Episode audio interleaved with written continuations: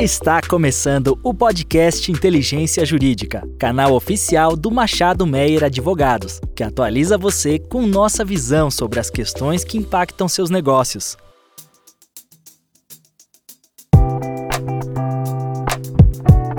Queria apresentar o nosso podcast, que faz parte das atividades do Inteligência Jurídica do Machado Meyer. Hoje eu tenho uma convidada muito especial, que é a Flávia Tâmega, diretora jurídica do Grupo Arteres, um grupo que opera e administra sete rodovias, sendo cinco federais, duas no estado de São Paulo. Conheço a Flávia há muitos anos e queria que você aqui se apresentasse, Flávia, porque sua experiência é grande e eu acho que a, a nossa audiência aqui precisa saber. Quem não te conhece precisa conhecer um pouco mais. Olá a todos e todas. É muito prazer estar aqui nesse podcast do Machado Meyer. É um escritório parceiro nosso aí nas nossas lutas e desafios diários na regulação né, da infraestrutura da, que a gente atua. Sou diretora jurídica da, da Arteres há alguns anos, né, diretora jurídica de compliance. Tenho atuado no setor de infraestrutura há mais de 20 anos, então eu posso dizer a vocês que a minha história profissional se, se mescla um pouco com a história da, da, da própria próprio desenvolvimento dos programas de concessão é, aqui no, no país, né? E ao longo desses anos tive a oportunidade de viver muita coisa, né? O Lucas, eu conheço o Lucas há bastante tempo, desde a época da associação, que ele era o jurídico da, da nossa associação, e tivemos aí grandes experiências, grandes desafios, grandes aprendizados e seguimos nessa luta, né, Lucas? E acho que é isso. Obrigada pela oportunidade, viu? Ah, imagina, um prazer ter você aqui. É isso mesmo, nos conhecemos há quase 20 anos nessa luta do setor de rodovias, passamos por discussões é, que ainda, quando o setor ainda não era maduro, discussões relativas à própria possibilidade de se cobrar pedágio, se aquilo era é, é, é, uma afronta ao direito de ir e vir, se havia alguma limitação para se cobrar pedágio perto de regiões da cidade, né, dentro do perímetro urbano ou próximo ao perímetro urbano. Então, nós juntos passamos realmente por muitas, é, muitos desafios até chegarmos aqui com um setor amadurecido, com um setor forte, com um setor reconhecido pela população como essencial. Né? As concessionárias prestam serviços essenciais e a população hoje em dia entende a necessidade da administração é, de rodovias pela iniciativa privada. Entende e, pelo que a gente sabe de pesquisas de mercado, inclusive é, aplaude a administração pelas concessionárias. Né? E é nesse sentido aqui, Flávia, que hoje é, a gente vai bater um papo, né, do setor amadurecido e o que a gente vê recentemente, agora no mês de agosto, né, foi a, agosto de 2023, foi a, a, a nova a divulgação de um novo programa de aceleração do crescimento, né, o novo PAC. Esse nome já vem sendo utilizado pelos governos é, Lula, dos primeiros governos Lula, governo Dilma, né? É, e agora um novo PAC, que se concentra em vários setores. Né? O governo realmente fez a descrição de investimentos de uma forma, no meu entendimento, bastante útil, né? Quando você reúne os investimentos que a administração pública federal precisa fazer em um programa e dá transparência a esse programa, me parece uma boa medida. Né? Não é nada mais do que dizer quais são as expectativas de investimento na infraestrutura. O governo gosta desse nome de Programa de Aceleração do Crescimento, mas ele é útil, né, para principalmente para nós, para é, ter as expectativas alinhadas e também para cobrar depois, né, se a administração pública efetivamente fez aqueles investimentos, fez as parcerias, né? E o que eu vi no PAC, Flávia, foi é, um caminhão de, de dinheiro sendo destinado ou é, não é nem prometido, mas é, é, que se tem um compromisso de investimento de 200 bilhões, 280 bilhões entre ferrovias e rodovias, mas o setor rodoviário é o setor que vai receber mais investimentos. O governo fala em 73 bilhões investidos diretamente em manutenção e ampliação dos trechos administrados pelo DENIT, e fala em 112,8 bi também destinados a rodovias, mas daí é, do bolso da iniciativa privada. Né? Então, é um montante bastante relevante.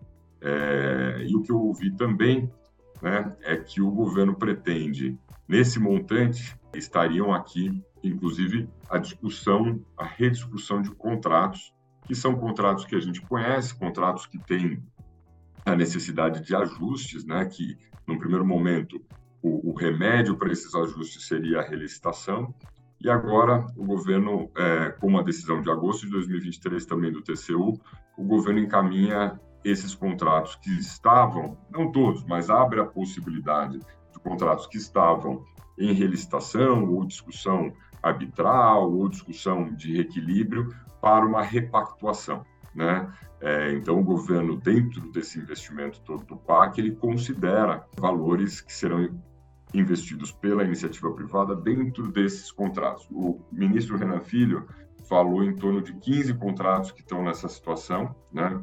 É, e disse mais, né? Disse que pretende é, licitar dentro do governo Lula mais 35 trechos, chegando aí a arrumar 15 contratos e licitar mais 35 trechos, que seria aí, segundo ele, 50, claro, a conta é óbvia, assim, são 50 trechos, mas seriam investimentos é, de monta muito relevante, né? Então, depois que a gente passou por tudo, mais de 20 anos de setor, né, vimos o setor amadurecer, vimos o setor ganhar corpo, como é que esses números, como é que, qual, qual a sua expectativa com relação a esse anúncio é, do governo federal? Eu acho que o setor é, recebe muito bem esse anúncio, né? Eu acho que não é de hoje que a gente já sabe, já vem batendo nessa tecla de que o Brasil precisa de investimento em infraestrutura para tudo, para poder é, desenvolver as regiões, para poder escoar a safra, para poder gerar empregos, enfim. Então, eu acho que dar focos, colocar tudo dentro de um programa foi muito bem recebido pelo setor, né? Mas é preciso ter um olhar crítico sobre o que está por vir, né? E de fato, a gente só vai conseguir atrair investidores privados para esse caminhão de, de investimentos que vão ser lançados se a gente conseguir olhar o passado e resolver as pendências que estão aí há anos se arrastando, seja em arbitragem, seja no judiciário, seja no próprio âmbito administrativo das agências reguladoras, e que acabam contando uma história muito ruim né, do setor para o investidor que, que nunca esteve aqui, que quer chegar, que quer colocar seu dinheiro. Então, eu acho que esta iniciativa também que o governo apresentou recentemente de renegociar contratos é algo, Lucas, que a gente sabe que a gente sempre quis, né? A gente sempre entendeu que era possível no âmbito. A gente já tem é, legislação, regulação suficientemente forte que permite ao poder concedente, ao poder público, fazer esse tipo de, de reestruturação e renegociação. É muito, é muito é, primário até imaginar que um contrato de 25 anos, 30 anos, não precise de uma reestruturação de tempos em tempos, né? Então, é, eu me lembro, assim, isso faz muito parte também, né, Lucas, do que a gente estava falando da pró do próprio amadurecimento do setor da regulação e até das agências reguladoras, né? No passado, é, esse problema já era conhecido, né? As, as concessionárias, é, elas, as conhecidas como concessionárias estressadas, são aquelas que passaram pelas crises e não foram capazes de superar essas crises, né? E ali é, houve então uma, um, um, colapso nessas concessões. É, na época, muitas tentaram renegociar contratos. Existem até arbitragens e, e, e demandas judiciais pedindo, clamando por isso, mas isso acabou não, não vingando a época, até mesmo por conta dessa falta de de, de, segurança dos agentes públicos em tomar certas decisões.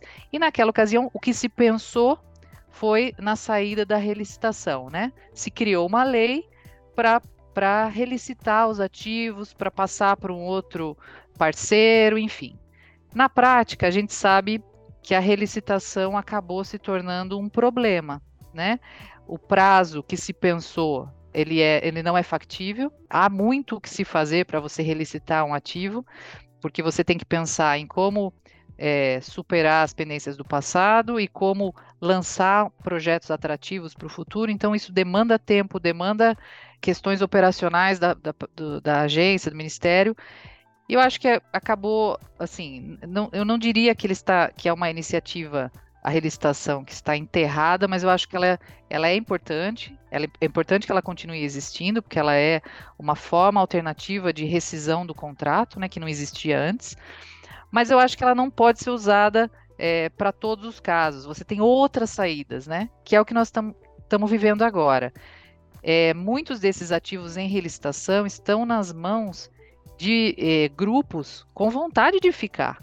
Então, por, por que não renegociar esses contratos, né? E eu, eu vejo essa, essa é, iniciativa do governo de abrir, de montar uma política pública, envolver o TCU na discussão, e buscar essa renegociação dos contratos muito, de forma muito positiva. Né? Nós estamos vivendo isso agora, é, nós participamos já dessa primeira fase com um ativo que estava em relicitação, que está em relicitação, que é a, que é a Fluminense, lá no Rio.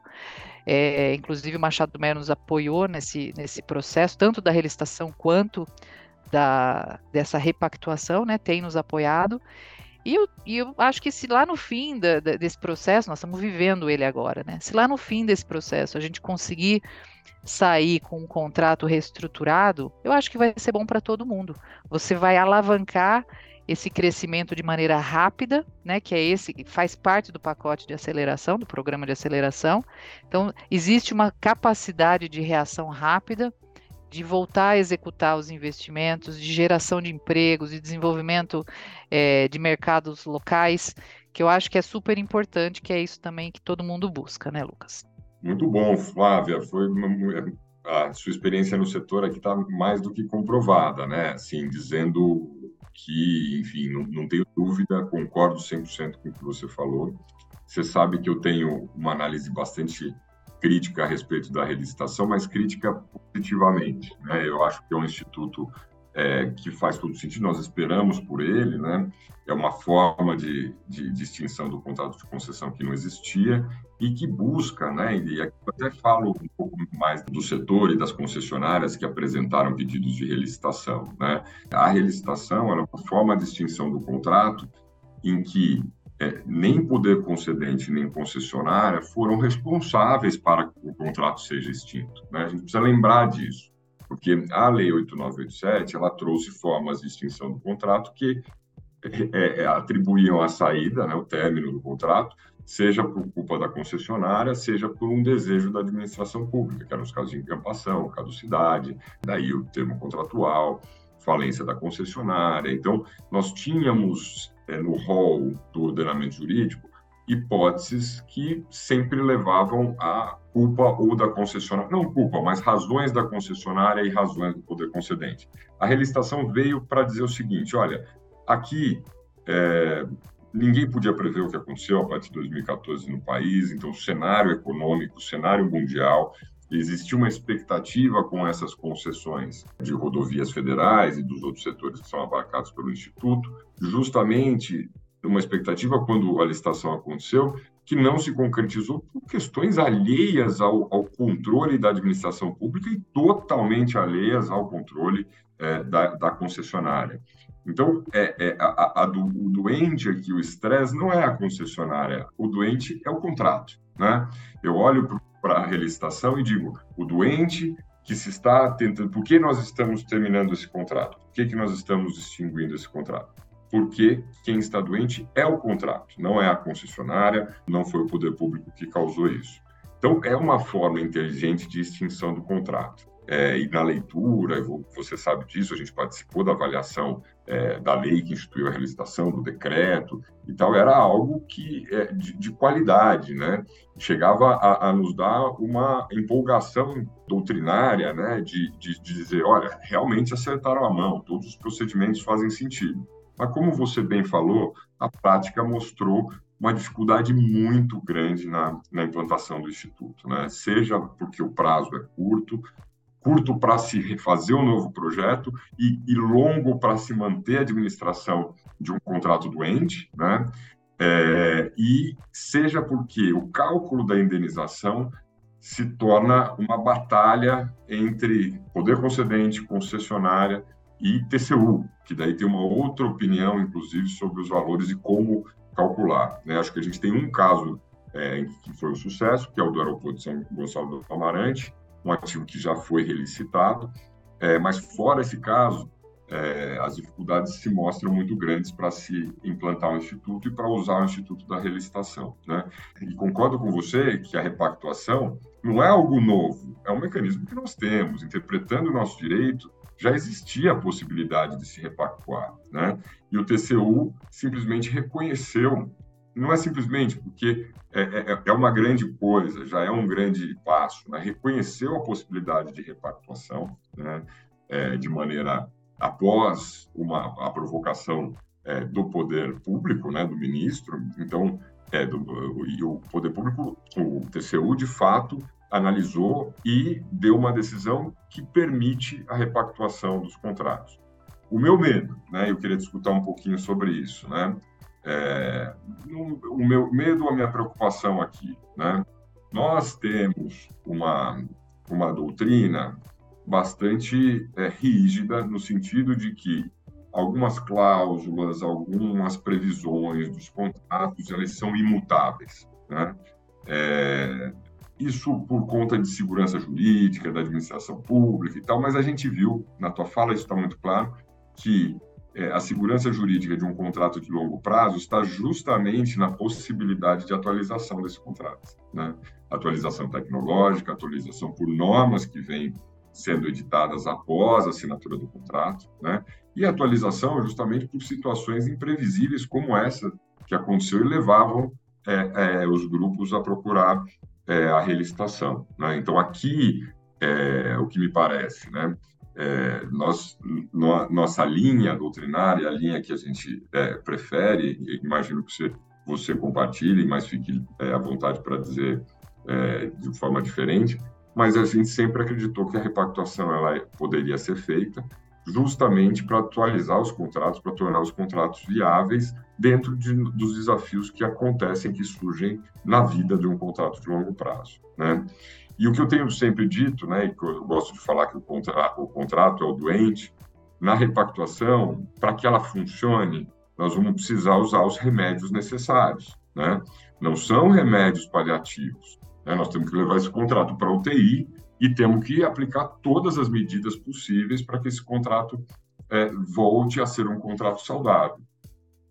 E como é que a gente faz isso? Né? Alterando matriz de risco, alterando o valor de tarifa, alterando o retorno do concessionário, alterando investimentos, alterando tudo que seja necessário efetivamente para que se torne esse contrato saudável, esse contrato doente um contrato saudável. Então, aqui fica a minha, é a minha provocação, no sentido de que é, temos, podemos alterar e precisamos fazer alterações sensíveis nesses, nesses contratos, dentro da legalidade, a legalidade que é, nos, nos permite fazer essas alterações. Né? Lembrando dos desafios que todos é, esses contratos passaram, com a mudança, com tudo que aconteceu no país a partir de 2014, e, e hoje a gente precisa, como você bem falou, cuidar desse passivo para poder aí sim fazer novos investimentos, já com é, a segurança jurídica é, dos novos contratos. Né? Mas eu queria te ouvir, melhor te ouvir do que ficar falando aqui. Não, mas você foi preciso na sua análise, Lucas. Eu acho que assim, a gente precisa desmistificar essa questão da imutabilidade dos contratos, né? Esse não, esse não é o verdadeiro sentido da imutabilidade dos contratos. O contrato ele precisa ser adaptável. É um contrato de longo prazo. Não há, não há que se pensar que um contrato é, de 20, 30 anos não vá passar por transformações. O mundo passa por transformações, né? A todo momento. E agora de maneira muito mais intensa, transformações tecnológicas, enfim, a própria regulação se modernizou. Por que não modernizar os contratos? Por que, que eu tenho que ficar com presa a um contrato com uma matriz de risco lá de, de 2008, né, das, das nossas concessões aí federais, essas que estão em análise. Então, assim, é, eu acho que há uma diferença entre flexibilizar contrato e adaptar contrato a uma nova realidade. Então, eu acho que é, a gente precisa trabalhar nesses conceitos de adaptabilidade dos contratos, tá? E, e assim, eu, eu também acho que a gente sempre teve é, instrumentos legais e jurídicos para viabilizar esse tipo de renegociação via consensualidade. Só que a gente atravessou um período de ainda muita incerteza, principalmente dos agentes públicos que não queriam se abrir a essa a essa consensualidade, né? Muito ainda arraigados naquele é, naquela ideologia de que o, o parceiro privado não é, é inimigo do, do, poder público, quer só tirar vantagem, enfim, acho que isso nós passamos essa fase, a parceria público-privada é importante e essas relações transparentes são muito importantes, saudáveis, né? Então eu vejo que, eu lembro bem quando a Lindb foi publicada, uh, o setor todo, né, o mundo jurídico, né, nosso mundo jurídico se animou demais, assim. A gente falou, bom, resolvemos todos os nossos problemas, é agora que está lá escrito que soluções é, via consensualidade são possíveis, você pode estabelecer termos de ajustamento de conduta, enfim. É, e aí o que, que aconteceu? Nada aconteceu. Né? A gente falou assim, mas como assim? Ela, a, a lei demorou muito, tá? demorou demais para ser aplicada, mas eu acho que agora a gente vem, é, a gente precisou desse amadurecimento dos últimos anos para começar a trabalhar nessas renegociações. Então, eu vejo que, que isso é um super avanço. Se a gente conseguir sair é, nesse, desse período com esses contratos renegociados, vai ser um marco super importante para o setor de concessões. Vai trazer muito mais é, atratividade para os projetos futuros.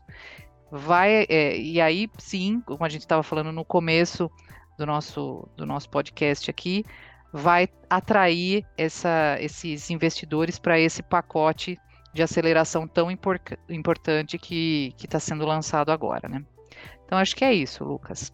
Nossa, Flávia, obrigado. Acho que já vamos no, nos encaminhando aqui para o encerramento do nosso podcast.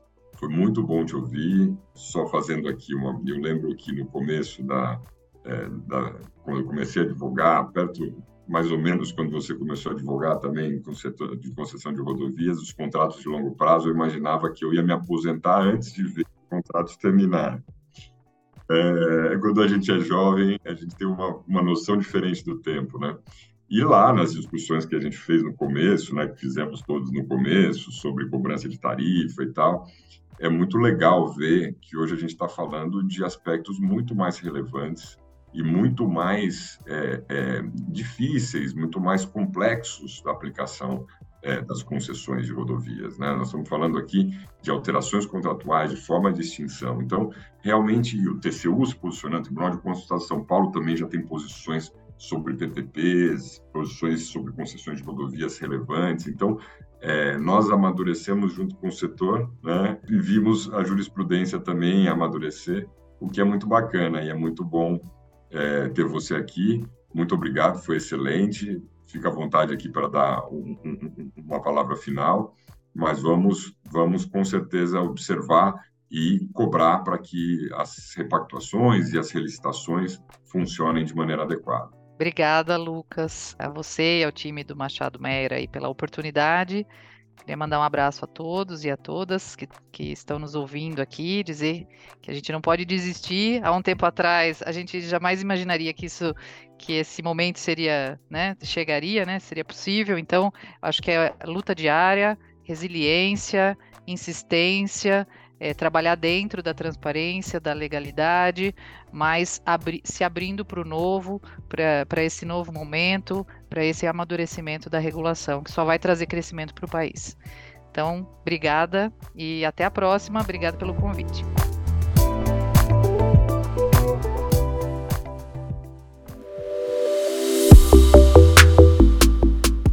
Você ouviu mais um episódio do podcast Inteligência Jurídica. Além de favoritar e compartilhar, agora você pode participar da nossa caixinha de perguntas e enquetes aqui no Spotify. Ouvir você é fundamental para continuarmos aprimorando nossos conteúdos.